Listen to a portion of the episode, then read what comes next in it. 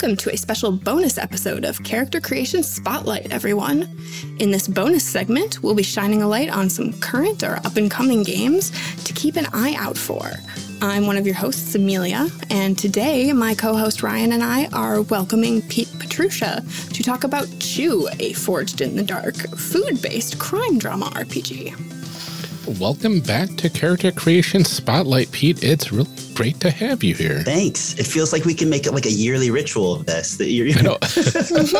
well, I mean, if you keep releasing games like this, I was going to say you probably have a whole like a schedule filled with the people who release at the same time every year. So. I know. it's so many right now. Just oh, we'll just put Pete on the calendar for go, every yeah. September. Like, hey, September's coming up. We should probably reach out to Pete because he's going to be. See how he's doing. Yeah. I know he's he's trying to reach out to me right now. He just hasn't got there yet. I know. well, Pete, uh, could you start off with reminding us a bit about yourself and uh, what sort of projects you have going on right now? Oh, sure. Yeah. So I uh, have a game company called Imagining Games. Uh, I'm a game publisher and game developer. Um, so the new game, as you mentioned, is Chew. It's based on the Image Comics. It's an award winning comic series that's really great. And I'm super excited to get into talking about it.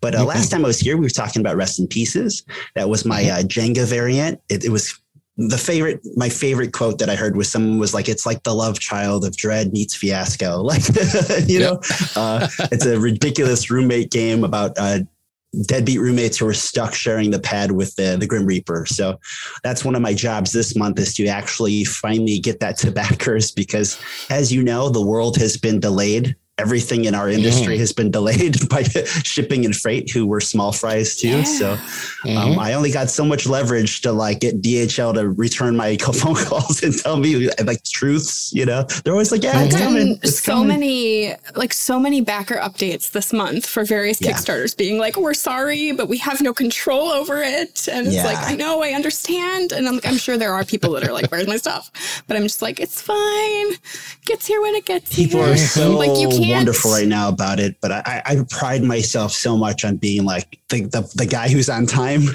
you know, right. it's like I, I just mean, had to eat to my so words. Frustrating, yeah. like to you know to be like I did everything right. I was on mm. a schedule. I had it all. Like you know, I met my deadlines, and they're like, mm, but what if it sat in a shipping container for five months? And you're like, yeah. well, what if it didn't?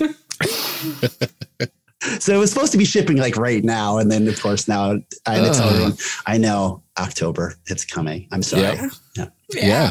Anyway, games. We like games. yes. Thank you for being here. So this is an abridged version of our usual episodes. We're going to kind of stick to the highlights of things and not go as deep as we normally would. Sure. Um, we're going to just kind of focus in on character creation. Without further ado, we're going to talk about what this game is all about. Yeah. What's in a game? All right. Uh, yeah. Could you go ahead and start off by telling us a bit about the core concept for Chew? I can't help it with the food puns. I'm like, well, it's a mouthful. So are you ready? Um, so let's start That's with Ryan's food for dream. thought, right? Like, yeah. So yeah, please. With Chew, uh, like I said, it's based off an image comic series. What's really neat is basically um, in, listen to the similarities because it's almost surreal now with what we've been going through. So, like in the 2010s ish, the creator would say five, it's always five years ago. In a world like our own, the bird flu went crazy. And the bird flu killed over 100 million people, which of course that matters some, but it killed over 20 million in the US. So the US had to do something about it. So the Food and Drug Administration became like the most powerful law enforcement agency in the world.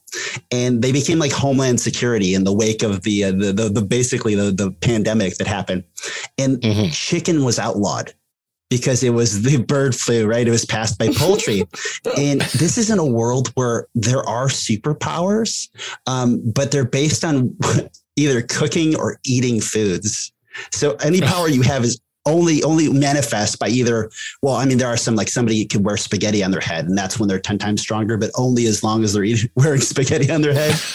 Um, but it's an absurd world that's very similar to ours where you know the fbi and the cia are almost not existent uh, where the FDA is above the law. Uh, they are policing things like chicken trafficking, egg dealing, and food food criminals, right? so, mm-hmm. and the USDA is like their their next of kin, who's also risen up to the challenge.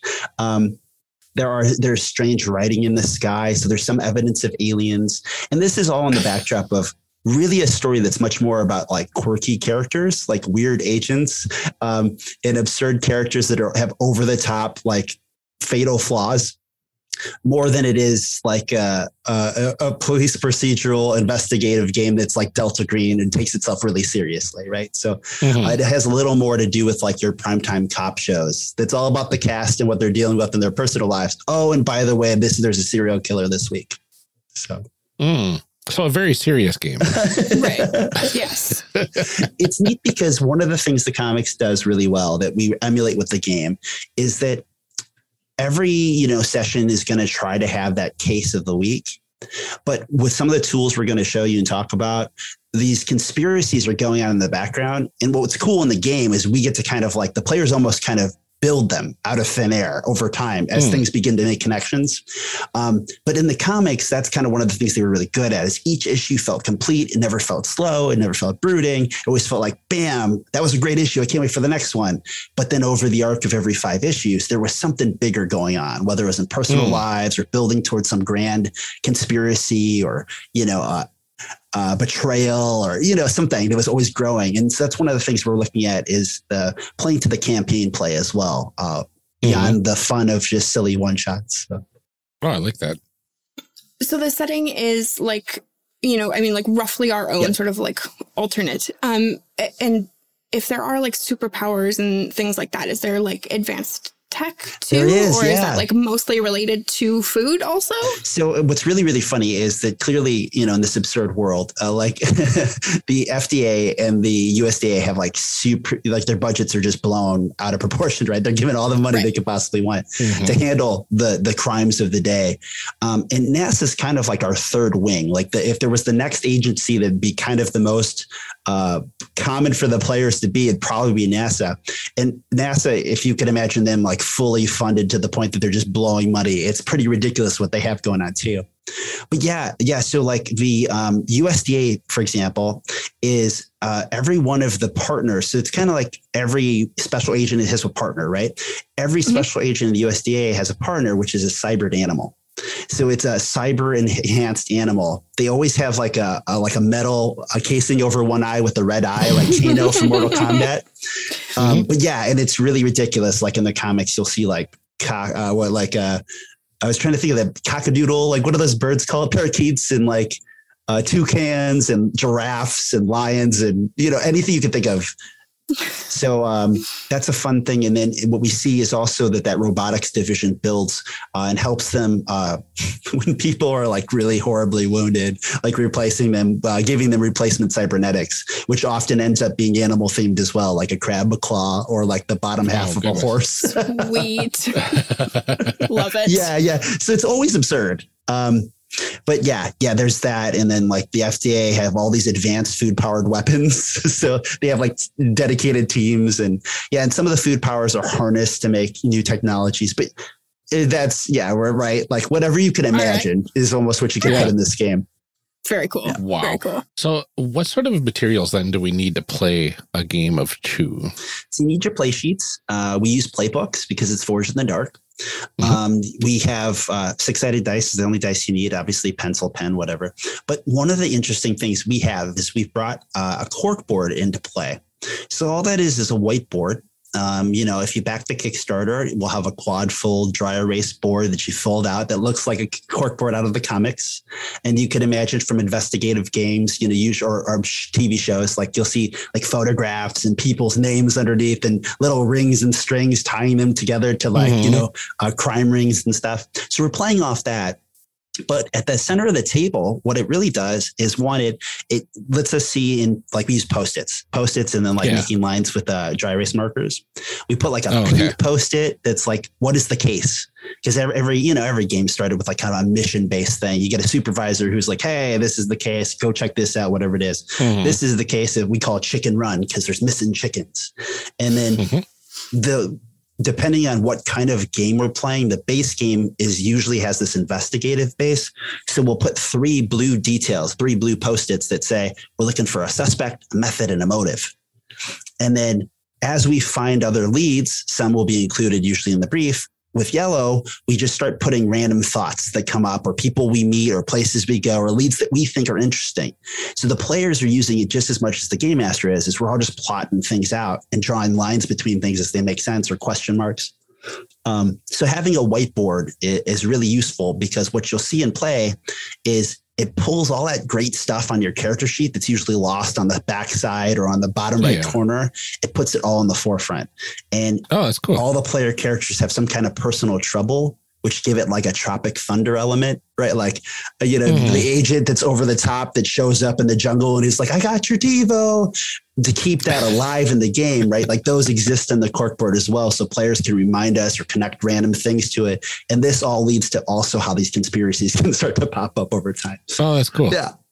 I like I love that. I like the idea of being able to like grab things from like Oh, forever yeah. ago and being like, actually, this. like, and it was a bit of a challenge because you know other games have done you know like you've, you've clearly you two have played a lot of games seen a lot of character creation that have like these hopes of like oh here's a one page handout that we put as the group you know template sheet of some kind um, but we found that this is just uh, it's fun and one of the big things that's important for us is like we were saying so often it's got an investigative base but it's really about the characters so as much as we can put the important stuff on the table and make it kind of obvious the less we have our players like really trying to puzzle out every detail and every who done it thing. Um, Yeah. mhm. So every every element that we can do to tame that kind of play and let you just be role playing your character to your heart's content is what we're trying to put in. So very Very cool. cool. Yeah. I like that. Mhm. It gives us a neat option for the future though. When you want to play like assassins, we just change those blue three blue details and it's like the routine of the the mark. Where's the target? And like who where how are they vulnerable? And one of the things that we won't get to see today is data as like the FDA is above the law. They don't need Mhm. all three to be successful. As long as they can point the finger at anybody, they can go, go try to crack the case on them and shut it down. Because it's again, it's about the characters. The case is just the flavor of the week. So even if they're really, Yeah. really good, it's the player's uh, option to play like what they want to play when they want to play it. And if their character's just slacking off and hanging out and drinking beers instead of like working, that's an element of the game too. So Oh, awesome. Can you um, talk to us a little bit about like what kinds of characters people can play? Oh yeah, yeah. So we have uh, eight playbooks. Um, it doesn't. Uh, we're going to see if they're all available when we start. But the current plan is that there is the expert. Uh, the expert's like a highly educated luminary in their field. Um, one of the popular characters in the, the fiction is Amelia, uh, which is great here, right? Amelia is a column writer, a food column writer, and her food power is that uh, whatever she writes, you can actually taste. So she's very successful at her job. Um, Wow. but it is pretty amazing that she could even be standing in front of you giving a speech and explaining to you how bad something tastes and you'll vomit. So the uh, the hot shot, uh, as you can imagine, the brash one of the the typical police duo will stop at nothing to crack the case. We have the inspector, who's our more by the book, the the shrewd detective, uh, the low life. This might be an informant, this might be a snitch, this might be a reformed character, or they just might really be a criminal that we're we need their help. Um, the mascot is an innocent soul who acts selflessly to support others. So one of the elements that's really neat in Chew is the family. The family really comes to play. Like who are important in these people's lives, whether their family, relationships, like what are people going home to? That it isn't their life isn't all work unless they're the inspector.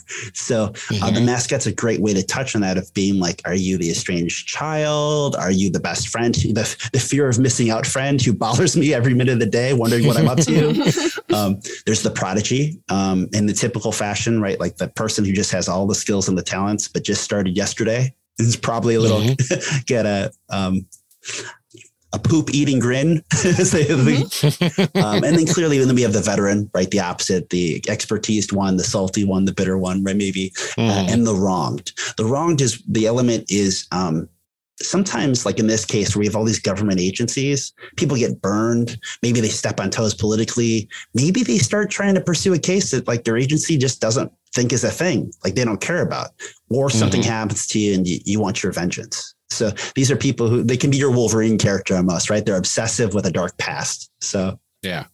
Oh, I love it. hmm All right. So I think that's all we need to know. Uh, can you walk us through uh, the process to create some characters yeah, right now? yeah, for sure. Let's make some people. So as you get your character sheets ready and out, I know that, uh, like I mentioned, if you if you have the visuals of the full one, it might help you with some of the explainer text. Mhm. But we can basically just kind of move in different directions. But I'll just go to what seems like it flows well here. Um, so one of the first things that we want to do is we want to look at your attributes. So, um, well, I'm sorry. First of all, we have to know what playbooks you picked, right? Because that, that determines Right. which special, uh, like playbook related abilities you have to pick from. So, Absolutely. Of the things I right. mentioned, uh, what, what are you thinking? I'm thinking mascot. Mm-hmm. I just got to lean into the uh, the innocent soul who acts selflessly to help others. Uh, you got to do what you know, right? there you yeah, I mean, that's fair. hmm Um, yeah, you know what? I'm going to go with the wrong. All right. That's fine. Nice. Uh, you want to do one too, Pete? Oh, yeah, sure. How about I do? I'll do the prodigy. Nice. All right.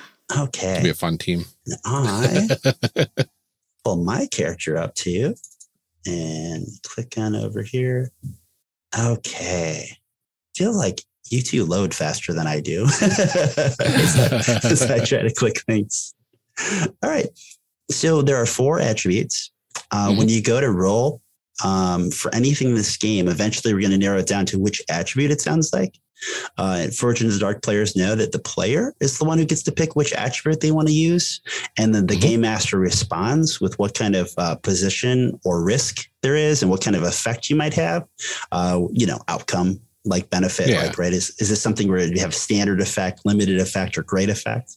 And it, it gives that conversation moment where the player can go, oh, well, I thought it'd be different than that. What if I did this instead? So there, you always have this mid of a meta conversation. But the attributes, so there's charm, there's guts, there's instinct, and there's training. Uh, each of your playbooks has one of those already selected for you to kind of show you a little leaning of where they're going. Um, charm is your ability to influence others and to measure your personality. Uh, guts is your ability to act with confidence, stay cool under pressure, or just tough it out. And then instinct is your intuition, observational acuity, and your ability to react quickly. And training is your ability to recall information or act with discipline and precision. All right. The pretty typical tropes when it comes to most investigative, you know, uh, you could imagine investigative games, whether it was Sherlock Holmes or Scooby Doo. Mhm. Yeah. and then you'll get three extra stars that you can place. So for people at home, every one of these attributes can have a possibility of three stars. And if you had the number of stars you have is the number of dice you would get to roll when you were going to do Oh, something very with it. Nice. So it, it looks like I've got uh, one already in charm hmm uh, as the mascot. So I'm assuming I get that one and then three more on top of You it do, yeah. uh, wherever I want. Wherever you want, but you're limited to two in any one category at character creation. Oh, okay. With the prodigy, I think I'm going to go two in guts and two in instinct. Nice. So I just added one to to charm uh, to give it two, and added one to guts and one to instinct. All right. I, I should mention so if you don't have any stars, you just you roll two d6 and you take the lower result. So you, you always Okay. can roll. That makes sense. And Amelia, what about you? Uh, I think I'm going to put one in charm and two in instinct. Okay. For those that aren't familiar with Forged in the Dark, uh, basically when you roll the dice, it isn't a matter of necessarily how many dice you have to roll uh, to get a degree of success.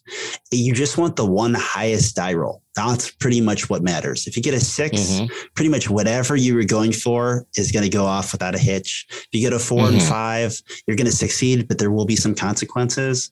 Um, but ultimately, whatever it was you're trying to do, that does happen. But there may just be other things that happen or off to the side or some Mhm. sacrifice. If you're in a fight, you get hurt too, right? If you roll Mhm. one through three, uh, it's just bad. And then depending on that position is how bad. Um, Mhm. there are criticals, which is if you get two sixes. So that's one case where it helps to have more than one die. Um, Mhm. but there aren't fumbles in uh, Forged in the Dark. Though I would argue that if you're in a desperate situation and you end up with the one through three, it's pretty much like a fumble. Yeah, that's pretty bad. I just listened to a uh, one of the International Podcast Month episodes that used a Forged in the Dark system, uh, Quietus, I think it was. Oh, yeah. Uh, I, and and I, I finally understand Forged in the Dark now. You know what's so funny about that is I have a copy and I, I bought it a while back and I was really excited. That's I think it's Ali Jeffrey's game, if I'm saying the name right. Hmm. And it, I was really, ta- it's just really cool again. And it's a neat, like horror movie esque Yeah. game. Um, and I don't think one time I thought about it over the course of making and working in this game as a Forge in the Dark game. And you just blew my mind. I was like, oh, it's so cool. Like two years ago. And it's on my shelf. And I never pulled it out to compare, which is weird for me, right? Like I'm Mr. Research. So, Uh-huh. Exactly. Yeah, it's uh it was a really fun game. oh, I haven't got to play it yet, though. I can't wait. So we can move, just move right along to the right side uh, to make it easy with the sheets. Going to Mhm. quirks. So uh, your quirks. Oh, sorry, I forget the two of you are using the online sheet. So if you scroll down, Yeah. you'll see uh, the quirks. So basically, we have like four here that you could pick easily by just checking a box, um, Mhm. and then you're always welcome to either come up with your own or pick from the list. So Mhm. this is just for uh, you know ease of new players, right? Okay. But the quirks in this game are kind of like the one cool thing you can do, kind of. because they're sometimes the last thing we talk about, unlike most superhero games, because in this game, we're always thinking about the fiction. So when you go to do mm-hmm. anything, I'm thinking about what kind of an effect you'd have based on everything on your character sheet and everything you described to me. And with that in mind, we, we stole from Masks, which is a powered by the Apocalypse game, in what we ended up doing with these powers. Um, Amelia, you want to list a couple of yours, like just to give people at home an idea of the examples here? Um, oh yeah, well let's see if I can say these Oh, yeah. as I try to read them. Um, Torta Espadero. you have the ability to wield tortilla chips as lethal weapons. um, let's see here. Effervenductor. You can create mind controlling messages in edible forms. Foams. Edible Foams. foams. Oh, look at that. Think Foams. barista. Oh my goodness. Oh my gosh. yeah, these are wild. animate constructs out of mashed potatoes. Oh. so That's what we're getting at is that a lot of times they're super oddly specific and they're they're all kind of weird and sometimes like um there's a good one of like you can uh, share memories if we all share a meal but that's the kind of power that you might use once a session. Like you're going to build to Mhm. that right? So we found that with these quirks it's really like a permission narratively. Like you can just do these things i mean clearly Mhm. like making mashed potato golems is easy for you but it maybe takes time so maybe like another forged in the dark ways and we might use clocks if you were building an army of how long it takes to build an army right Yeah. sure. um, but otherwise, you can do these things. And we found that by limiting them previously to like expenditures of other, you know, uh, we're going to talk about appetite eventually, that we were just holding people back from doing the coolest things. Um, Mhm. So with the effect, the position effect system, this has been really easy to implement and let people use whatever powers they want as often as they want. So Mhm.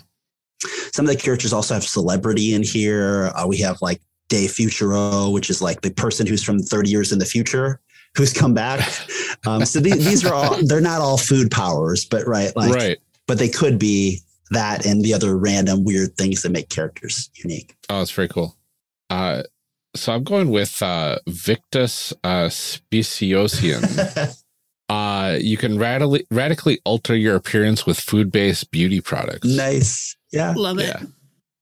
I have, uh, I, I struggle as much as everyone else, right?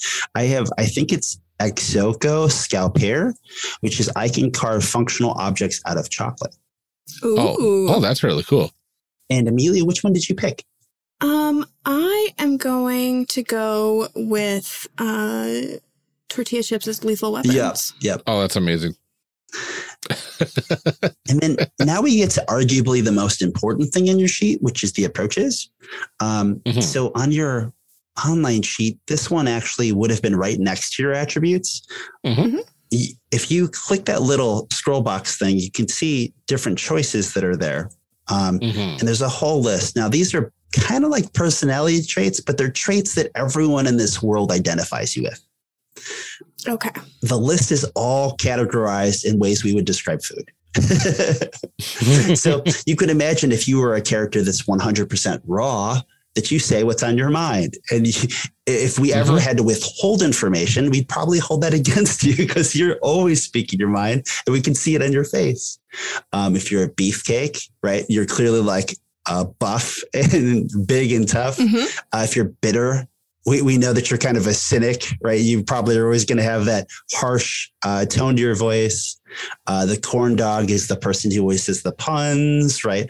The ha- hard boiled is clearly our detective that just is always on the move, persistent and relentless. But yeah, you pick three of these.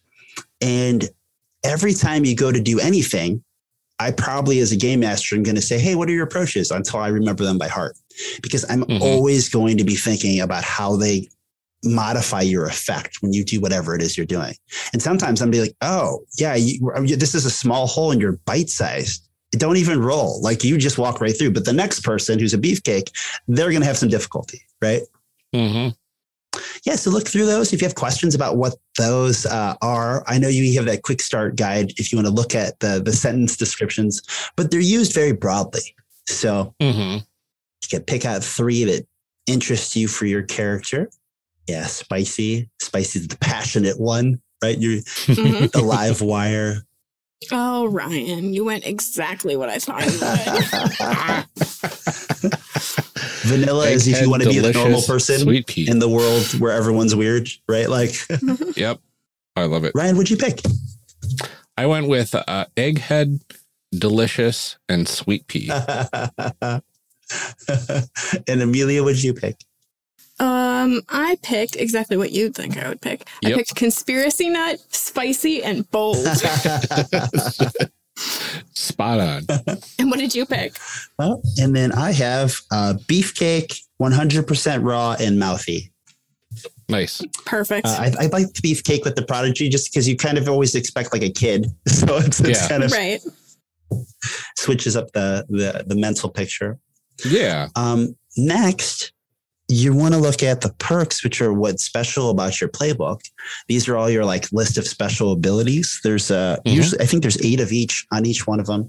Um, by the base game, you would pick one, but when we play one shots, I have people pick two because their characters are are the FDA and everyone's pretty good at their job or experienced and Mhm. specialized. Like every single person that works in the USDA is like a female that's like ex special forces.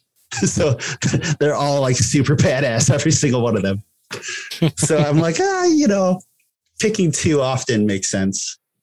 Yeah, so take a look. I, I know um, on mine, um, I the first one I have on my list is Mental Palace for the Prodigy. Um, it's I, maybe I like the name. That might be part of it. Is that Mhm. so when you dig in, in addition to any other effects, choose one. You receive a perfect mental map of your surroundings, or you know exactly what's about to happen, though the final outcome remains fuzzy. Mm. So that brings up uh, what these will bring up a lot of times are different mechanics, right? So Mhm. digging in is one of the ways that you can uh, spend your resource in this Forge in the Dark game that we call appetite.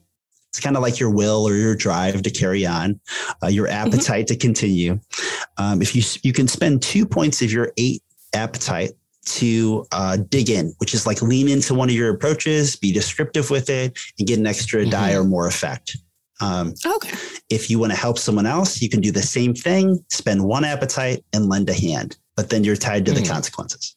Very cool. So in this case, mental palace, not only do I get the benefit of digging in, but if I did spend the appetite, I also always get this benefit if I pick this perk. So Nice. Yeah. Very cool. Um, I went with Ninja Cream Puff. you know, the mascot's got some of my personal favorites just because they're so love it. amazing and like ridiculous and comical. And so Uh-huh. what's Ninja Cream Puff? So this one, people underestimate you. When you let them, you may engage in hand-to-hand combat with charm without suffering a penalty to your position or effect. Yeah. Amazing. Yeah. I'm just a sweetheart. Uh you keep believing that. Amelia, did any of them jump out to you for the wrongs? Um, okay, so I'm I really like Oh, language. List. Ryan, you're gonna have to figure out how to edit this. That's on Poop you. list. Yep. Um, you keep a list of anyone who has wronged you, gain uh, gain effect when you act to undermine them, recover three appetite when you cross someone off your list. yeah, it's really fun because of the cork corkboard.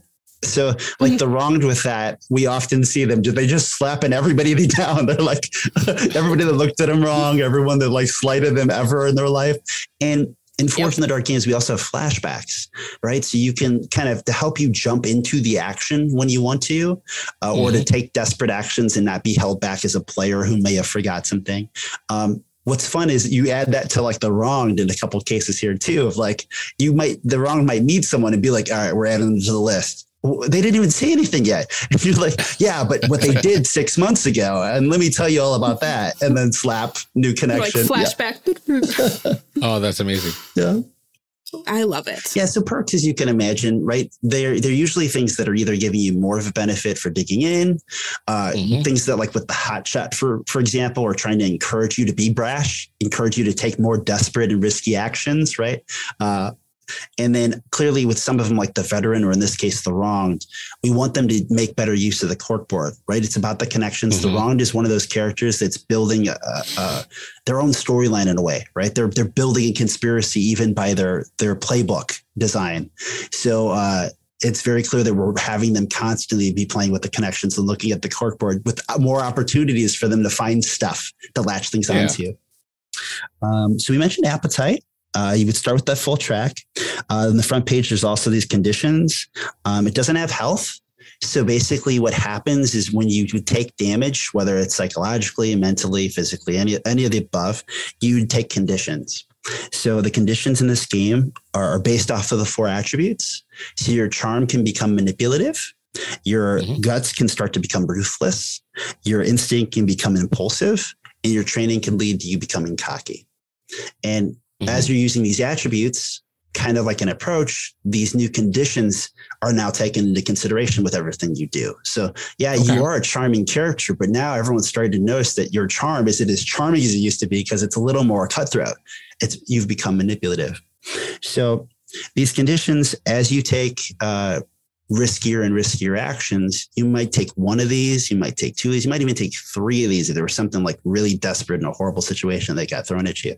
And when you take all four plus one, clearly you're kind of at our liberty of, uh, you know, um, one of the things with Chew is Chew can get really, really dark because the title character, um, as we talked a lot about food and RPGs and the silly and lighthearted side, the title character's uh, power is that they see the origins of whatever they eat. So hmm. um, when you become a criminal investigator and start investigating things like murder, it, it becomes very quickly that everyone's pushing kid cadavers and uh, pushing, hey, mm-hmm. just take a bite. Let me know, is this marriage a good idea? Like suddenly every you're eating people, whether you want to or not. Um, oh. Uh, so what we want to do with Forged in the Dark is Forged in the Dark has this amazing way to resist things. Players, as long as they have appetite, can be like, whoa, whoa, whoa, game master, no, we don't need to go there, or I don't want that to happen to my character. And they can choose to resist. And what you do is the GM then tells you which attributes to roll, but it always succeeds. That just determines how much it costs you an appetite to resist. Okay. So the, what's neat is we can kind of mirror that in this game by the GM can, can describe and go right down the road until the X card's touched, or you know to whatever degree they want to, and then the player always has that option to be like, yeah, yeah, let's no, no, no, no, that's not happening. Um, mm-hmm. So we can kind of have our cake and eat it too when it comes to going there and having that tension of describing and the player being, I don't know, you didn't say I can resist. Can I resist? Can I resist? Wait a second, hold on, I'm not done yet. you know, and then they can still have that agency if they want. Um, so yeah, when you take your fifth condition, right, you'd be knocked out or worse if you were out of appetite. But um, the fun thing to mention there is that each one of them has a clear condition. So in Forged in the Dark games, they have something called downtime usually. Um, after the investigative in this case, or the heist play, the core gameplay, you'd have like this sort of downtime afterwards of like what happens between cases. Mm-hmm. Um, in Chew, we actually slapped that right in the middle of the investigation phase. So we don't have downtime like normal. Hmm. But the conditions can be cleared by doing social things and taking a scene to do so. Or if you had plenty of time, you could use one of your downtime activities to take some R and R in the middle of the case with other Mhm. penalties, right? But yeah, like if you're manipulative and you want to get rid of it, you just have to lie to an ally. But like you need a little scene there to like make that it's got to be something. They're gonna they're gonna find out that you lied to them. They're gonna remember that Mhm. you lied to them. Why did you lie to them? We're trying to build this chemistry of these real people, right? Vulnerable people, quirky people, um, ruthless. How do you clear it? You have to lash out against an ally. Um, impulsive, clear by inviting trouble, which we're going to walk right Mhm. into next. And then Mhm. cocky, clear to clear cocky, you have to refuse aid. So there's got to be a moment where like you Hmm. clearly should be taking help or not going alone, but you're going to Yeah. say, you know, what I'm doing here is I'm refusing aid so that I can clear my cocky trait and I'm moving on. And I know it's a bad idea as a player, but that's what I'm doing. So the only thing we really didn't do here, other than giving yourself a name and a pronoun, is we didn't talk about your trouble. So every character walks in with some unique personalized trouble. Uh, something that no matter what you do or no matter how hard you try, will find its Mhm. way to wiggle its way to the forefront of your investigation for the FDA and cause you problems and probably eventually cause the rest of your your uh, team, crew, squad problems well. Mhm. Um, they have categories like debt, romance, rivalry, uh, family, vice. Um, but some of my favorites are like the conspiracy nut who uh, their problem is with combo utensils. They're abhorrent. They shouldn't exist. And that this person has a podcast uh, that rails against combo utensils. Um, so this was a rivalry in their case, right?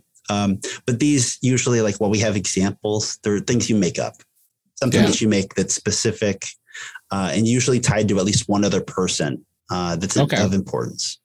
Very nice. Um, I family. chose I chose romance for my oh, did you? Yeah. Of course you did. of course. Guess what I picked? Guess which one? It's got it's got to be uh, it's got to be rivalry. Yeah. you two are a great compliment, though. You know, It's, we know each other well at this point, and like we, you know, I think at first we we tried to like play outside our boxes, and then in the last like year or so, we're like, let's just you can always make a magical girl, and I'll always make a necromancer, and we'll all be happy. Which it, well, it's very great for Chew because there's always this this long line of history of like police procedural games that have like the partner combo, right? The Tango and Cash. So it's every time you two have said anything, it's always been like that, like the opposites that shouldn't be together, but Yep. of course they are. Mhm. So, yep. Yep. Yeah. No, I could definitely see this as like a great buddy cop. Like, Absolutely. yeah. you know, you with like your obnoxious, like you probably have like a pink fuzzy thing around the steering wheel of the, the car. And yeah. Mhm. The best part is Mhm. And I'm like, we only play metal on the CD player. these things would be added to the corkboard and you would start to uh, tie them to each other and maybe even put them between you and talk about like who hates and who loves this, what irritates so and so. And I love it. it's wonderful because then it's very easy for things to come full circle. Right. Mhm. As then later Mhm. on, when the car explodes, um, you know, your, your, your friend, what your frenemy here walks, comes back with your pink steering wheel cover and goes, yeah, but I got you, bro. I got you. You know, like, it's, Right. because they know, they know it was Absolutely. I important. couldn't save the car, Yeah. but I got this. I got you fuzzy You dice. can get another car. This priceless. Yep. Uh, what did you go with your, for your trouble, uh, Pete? Um, let me see. I was talking too much. That's fine. I think I am gonna go with. I like a rivalry for the prodigy in general, just because they Mhm. just seem like the person who's just always got to be challenged. Uh, and if Yeah. there's not a challenge, they're probably finding ways to make a challenge. Mhm. Um, in in Chew, the supervisor is almost like your biggest villain because your Mm. supervisor is the one who you're going to talk to throughout, is going to give you the cases, and at the end of the day, you're going to have to report back to and tell them the good and the bad of what happened.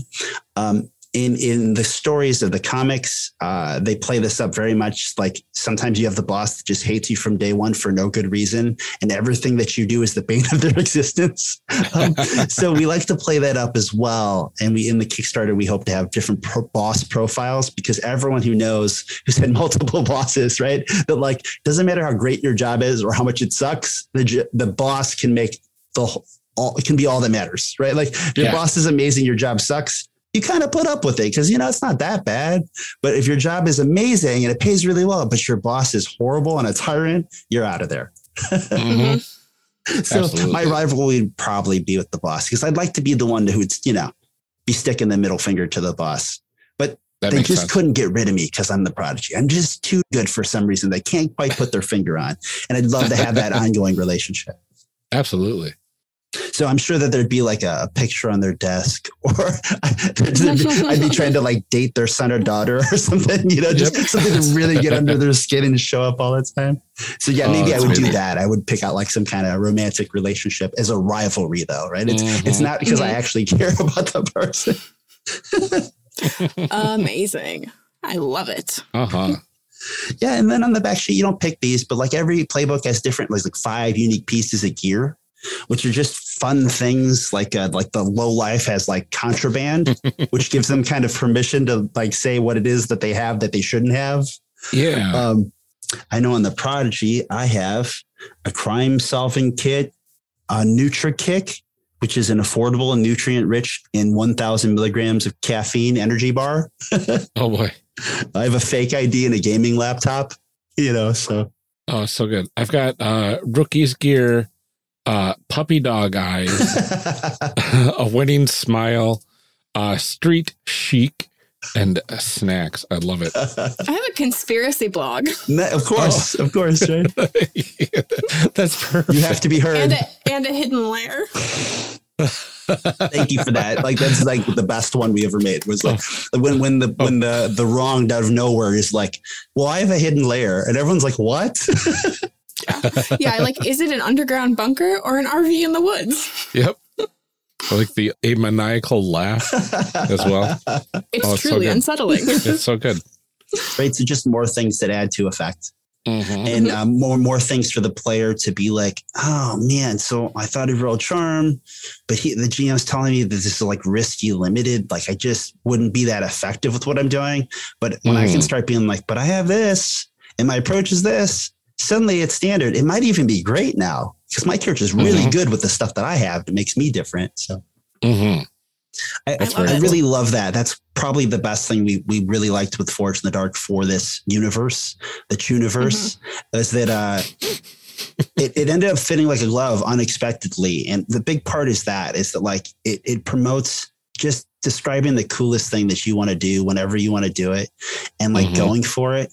And I like that it shines a spotlight on taking risky and desperate actions because we want to reward that sometimes because in the comics, Mhm. that's what they do, right? They like run into Mhm. trouble. So there's literally times where they're like, two to three weeks, F that. I'm taking care of this right now. I'm going home. you know, so I'm not not waiting for a warrant. yeah, so we can we can we can push those buttons uh, comically, and players can be those characters. And then the more Mhm. they know of this world, you don't need to, but the more they have, the more descriptive they are, the more that they can really feel they're there, but also be rewarded, right? Mechanically. So that's cool. That's awesome. Absolutely. Um, I think we're on names now. Is that right? Yeah. Yes. So I got to tell you, anybody who's anybody has food in their name. I, I, mean. I, I already did it. Ugh, I don't. So, like for example, some of the characters in the game are like so. There's Tony Chu, uh, who's of uh, Yeah. you know Asian American family, CHU, right? Um, Mhm. But when you go to his partner, it's John Colby. Uh, his Okay. his girlfriend is Amelia Mintz, but it's like with a Z at the end. Mhm. Uh, his daughter's name is Olive. Um, uh, their boss is uh, Mike Appleby. Oh, there you go. and Hmm. let's see who else. Mason's normal. Caesar's normal. Mm. As I try to think of, I know um, I got it. a lot of the characters. That's one of the things we try to do is to like promote players being, you know, whatever gender or whatever pronouns they prefer. We usually give them like a last name with food, like macchiato or something, and then Mhm. like a first initial so that they can, you know, flesh it out to their content. Mhm. All right, Ryan, what did you go with? I went with uh, Emery Wellington, she, her pronouns. Wellington. That's good. Yeah. Yeah. I Sounds like went a well with aged uh, steak. Uh-huh. mm. uh, I went with Marion Cobb. They them. Nice, pronouns. Cobb. That's so good. Um, I think. Oh, you said that. I'm going to say. How about Miles Mako? For the Oh. prodigy, it's like a shark. Nice. Love it. I would probably go. I'd probably go they them. So change my mind. Very cool. Nice. And I, I saw there was some personal details you could fill out as well. Um, Mhm. There's the the beat. What's your connection to the case? Um, the look and the bio. I'm assuming that the the beat probably is more applicable to when we're actually playing the game at that point. So the beat is like we we think it's going to be changed to your background just because that's the term that makes the most sense. We we like beat, you know, building the game is we're like, oh, it's like your Mhm. beat. It's like a cop term, right? Um, Mhm. but really it's become at this point as we've really fine-tuned the game it's just kind of a background um, Mhm. and what it means is like where, what kind of work do you do for the fda like what's your wheelhouse how'd you Mm. get involved are you an informant Ah, have you been a sense. field agent are you a civilian expert right like you're really more of a contractor um, are you a journalist more so that we can kind of have that to pull from you know it's not Mhm.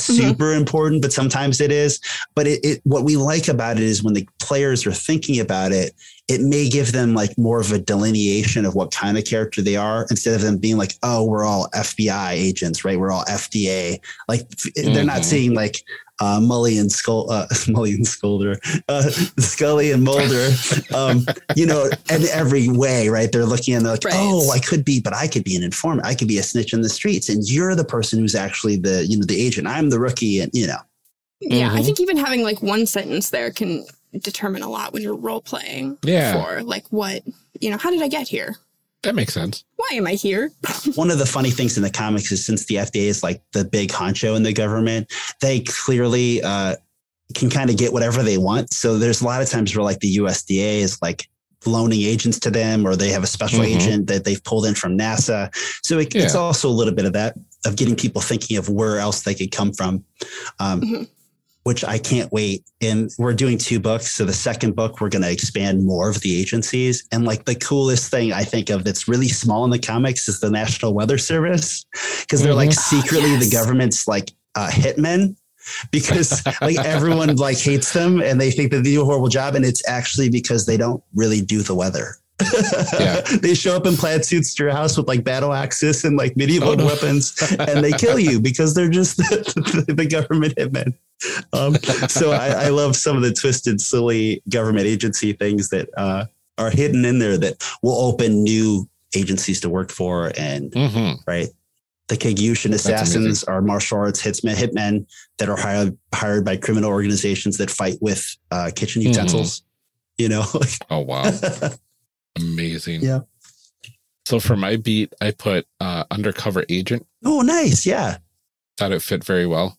Um, and my look, I put auburn hair, green eyes, adorable, feisty. yeah, I think the prodigies beat.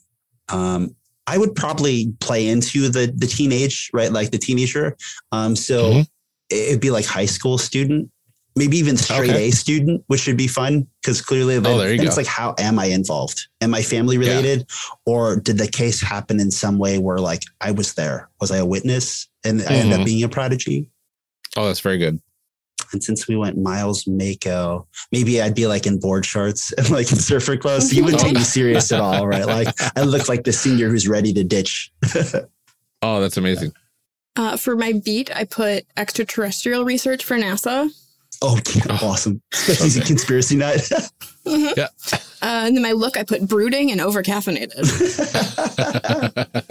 I love it. and for for my bio, I put this close to finding life on another planet until I got transferred. yeah, exactly, exactly. Which is a great Oh, built-in good. conspiracy, right? Like, because I could Mhm. see your characters like, yeah, but you know why I was transferred, right? I got too close. And then you know who's really running NASA, right? Who my supervisor was, because they've been planning aliens since like Area was the lizard 51. people. yeah, exactly. Obviously. oh, it's so good. Oh, I would have so much fun with this character. Yeah, it would be a lot of fun. Goodness. Is that is that everything? I hope I didn't bore you with way too much information about mechanics and No. stuff. But yeah, yeah. I mean, like this was good. as you can kind of see when you actually look at the sheet, like you could check a few boxes here and you're good to go. But, Yeah, Right. Yeah, we did that pretty quickly. but with listeners Yeah, involved, not I feel the all. need to be like, hey, this is what this is, and this is what this is, and this is why. Yep. Well, no, I mean, and it's helpful because obviously they're not looking at the character sheet the same way Yeah. we are. So, like, we can see what all of the choices are, but, you know, it helps to have Mhm. somebody to explain what we're picking from. So, Mhm. I like talking about how there was a time not too long ago that we thought the the core attributes would be your approaches, and we loved it. We loved that it was like you're you're rolling a number of dice based on being dark and stormy, or being like Mhm. 100 percent raw, and using these like traits to describe how you do everything. And then we were like, oh, but you know, Fortune the Dark and Powered by the Apocalypse expect pretty nice playbooks. And that became a Mm. total character sheet layout nightmare of how do you Yeah. choose the tw- out of like the 20 or 50 different approaches you might want to use it's three of them. Yeah. and then have them in any way relatable on the front of your sheet. I was like pitching for like a craft project and they were like, Uh-huh. Pete, this is not, no, you, you're going to have a hell of a time trying to run games and get people to jump into a chew game. If you're like, here, just cut out from this sheet of paper the three approaches you like and then glue them on the sheet. I don't know. Um, the fifth edition of Legend of the Five Rings does approaches, and Do you? it's like you have you have um like skills are grouped, and then there are five like approaches, you know, like for the five rings, and then they're different based on like what skill group you're using. Yeah. So like your Earth approach for one is like um like recall and then for another it's like withstand and so it's like depends on what you're trying to do um but it's still you know like that's another game that has like lots and lots of skills yeah. so it's like you know you've got like 20 some different combos of things which is not good for a playbook. Like sure, yeah, and, and like I've been playing games long enough that I'm I'm I'm like okay with having to write everything on my sheet. You know, where they just Mhm. give you a sheet with like slots, but right you know, but then yeah, you're like trying to be realistic about like if you're making something in Forged in the Dark or Powered by the Apocalypse, there's kind of a standard that's already set. right there's expectations when i show up to a PbtA if you're gonna break that in the Dark model, it probably better be for a good reason. So right Mhm. right it better be a really Yeah, great yeah. Absolutely. Is there anything else that you want people to know about the Kickstarter, about this game? Um, anything else that you want to yell at people about while you have a platform to do Sure. that? yeah. So, I mean, we launch on Tuesday, the 5th of October. Uh, it's going to launch Okay. at 9 a.m. Uh, I believe that will be in the past when this airs. Um, so, please check out the Kickstarter. It's Chew, the role playing game. Um, it's the officially licensed, licensed product from Mighty Layman Productions and Rob Guillory Incorporated. Um, the creators are working with us. They're wonderful human beings. We hope that if we do well enough, we'll bring them to Gen Con to sign all your stuff because it'd be really neat to have like awesome known comic industry people at Gen Con out of their element citing stuff for us.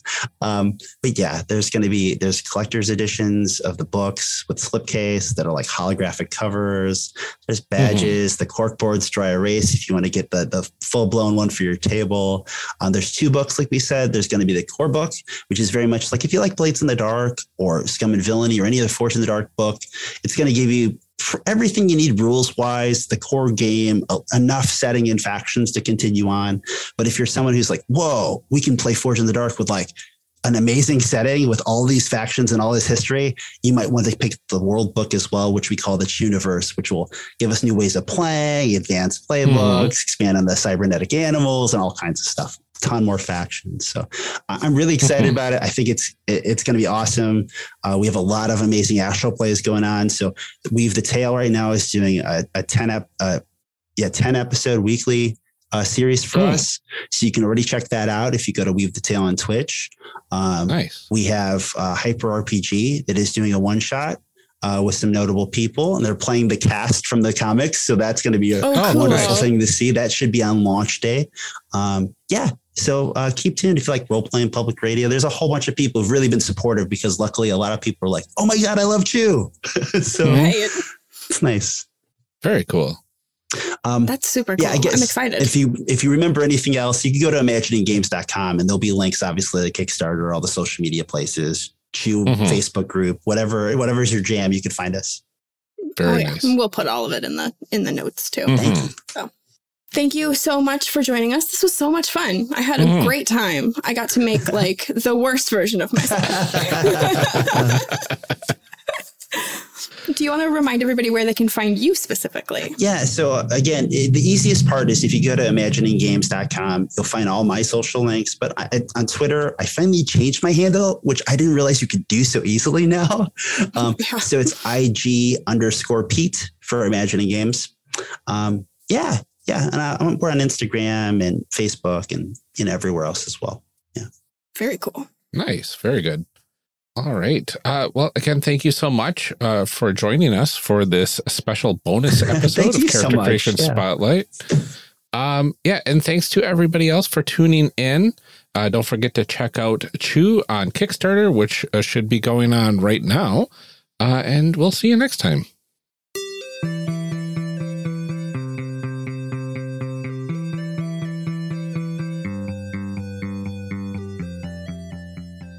Character Creation Cast is a production of the One Shot Podcast Network and can be found online at www.charactercreationcast.com. Head to the website to get more information on our hosts, this show, and even our press kit. Character Creation Cast can also be found on Twitter at CreationCast or on our Discord server at discord.charactercreationcast.com. I'm one of your hosts, Ryan Boelter, and I can be found on Twitter at Lord Neptune or online at lordneptune.com. Our other host, Amelia Antrim, can be found on Twitter at Ginger Reckoning. Music for this episode is used with a Creative Commons license or with permission from the podcast they originated from. Further information can be found within the show notes. Our main theme music is Hero Remix by Steve Combs and is used with a Creative Commons license. This podcast is owned by us under Creative Commons. This episode was edited by Ryan Boelter. Further information for the game systems used and today's guests can be found in the show notes. If you'd like to leave us a rating or review, we have links to various review platforms out there, including Apple Podcasts, in our show notes. Also, check the show notes for links to our other projects. Thanks for joining us, and remember, we find that the best part of any role playing game is character creation. So go out there and create some amazing people. We will see you next time.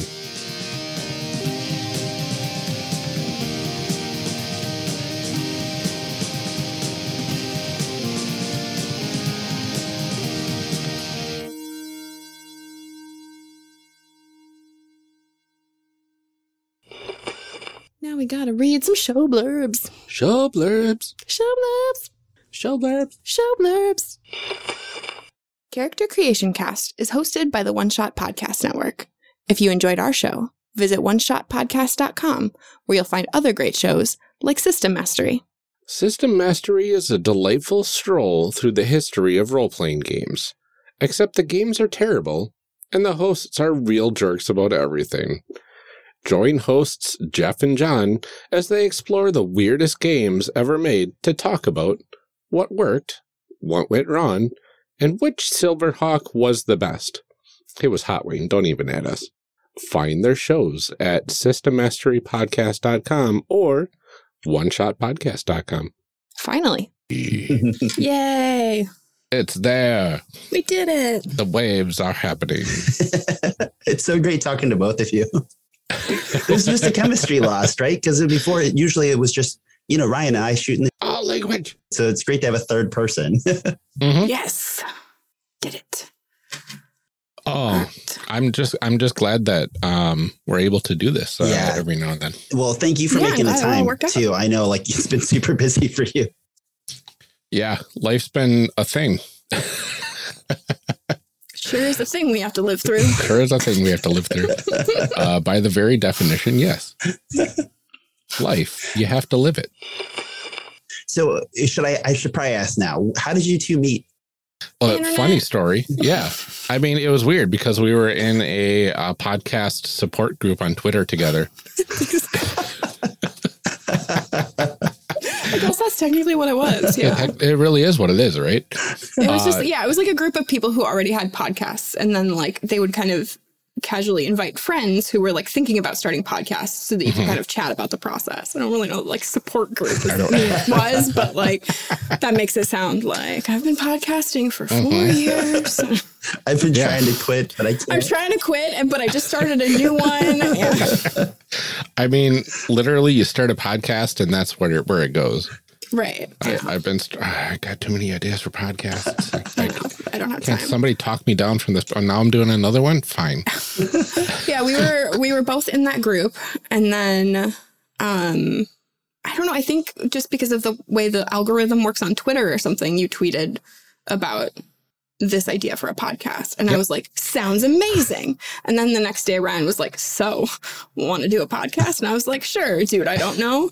Um, but like, it turns out Ryan lives like an hour and a half north of me. Um, we Oh, went to the same Yeah. college, not at the same time, but we were we went to the same college. Um, So I used to live like right near where he lives. So it's I mean it's worked out. Unfortunately, Yeah. because of the pandemic, we can never actually record together, even I though we're not that far apart. But maybe someday. I'm going to have a studio that supports two people uh, at my new house at the very least. Um, It'll and, fit exactly uh, two It people. will, it will, I know exactly two people and nothing else. Um, Yeah, right now it's one person and maybe a small child. So yeah, exactly. No, uh, it's going to be like a 10 by 12 space or so, and enough room for at least two people, maybe even a whole table. And uh, get crazy. my my goal is for us to record an episode in person one day. Yes, at some point I would love Yeah. to do that. I'd love Yeah. to do that. Um, Nice, so that we can stop professional only ever seeing each other in Ohio. Exactly. when we go to conventions. I love that like we drive eight hours away. And we're like, oh, it's so great to see you. I only ever get to see you once a year. It's like we don't live that far away. Like, know.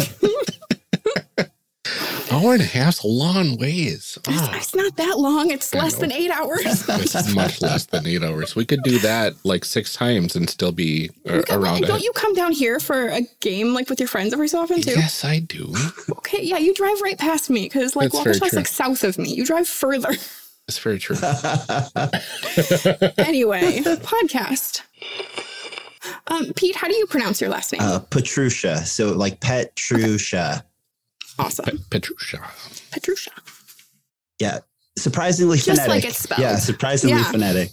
That's I, I feel like people do that with last names though. People get mine wrong all the time, and it's I'm like it's Antrim. It's Antrim. Oh, Like, sure. Just how it's spelled out.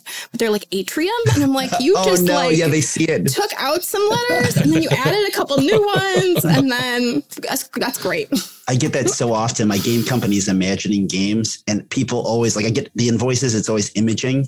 Like it just they always cut that part out in the middle. Like their head just goes, "Oh, imaging. It must be imaging." You're like, I read the first few letters. That was the important part. Mm-hmm. I don't need to worry about the rest. And sometimes, I just read the title. but it might be an autocorrect thing uh, too, because uh, there'd be people that clearly know what it's called, and then it, it happens, Yeah. and I'm like, I don't know. Maybe it's an autocorrect thing. So. Maybe. It's very possible. But, like Uh, nobody it's actually just, uh, ever spells imagining. Like so, it's People are just using Outlook from 1998 and Clippy keeps on popping up. Did you mean imaging? and then you just say yes just to pacify him, so he'll Yep, leave you alone. exactly, Mhm. because Clippy doesn't leave you alone. Clippy unless is like a tell him, okay. toddler. I forgot Clippy But- existed. follows you around. I love Clippy. Oh, Okay. All right, I'm going to do a five count of silence to get some background noise, and then we'll go ahead and start if everybody's good. It- Mm-hmm. Do you hear my fans at all or anything? No. Um, no, I don't think E- so. even if we even if we get it picked up on your mic, um, uh, we should be able to filter that up. I hear a motorcycle outside that's like chug, chug, chug, chug, chug. But with Oh, yeah, this don't hear mic, you probably. Oh, do you? I was like, with this mic, you no, I not. said I don't. I don't. No. Yeah, I'm sure the um, Yeti's probably picking it up in Audacity, but you know who cares? that's what the That's five fine. seconds is for to get that Exactly. background bumpies. okay. Oh, I have to finish typing with my keyboard's loud. Clicky clack. Bye. Bye. Ciao. Bye. Oh no! Bon appetit. Oh, food puns right at the end.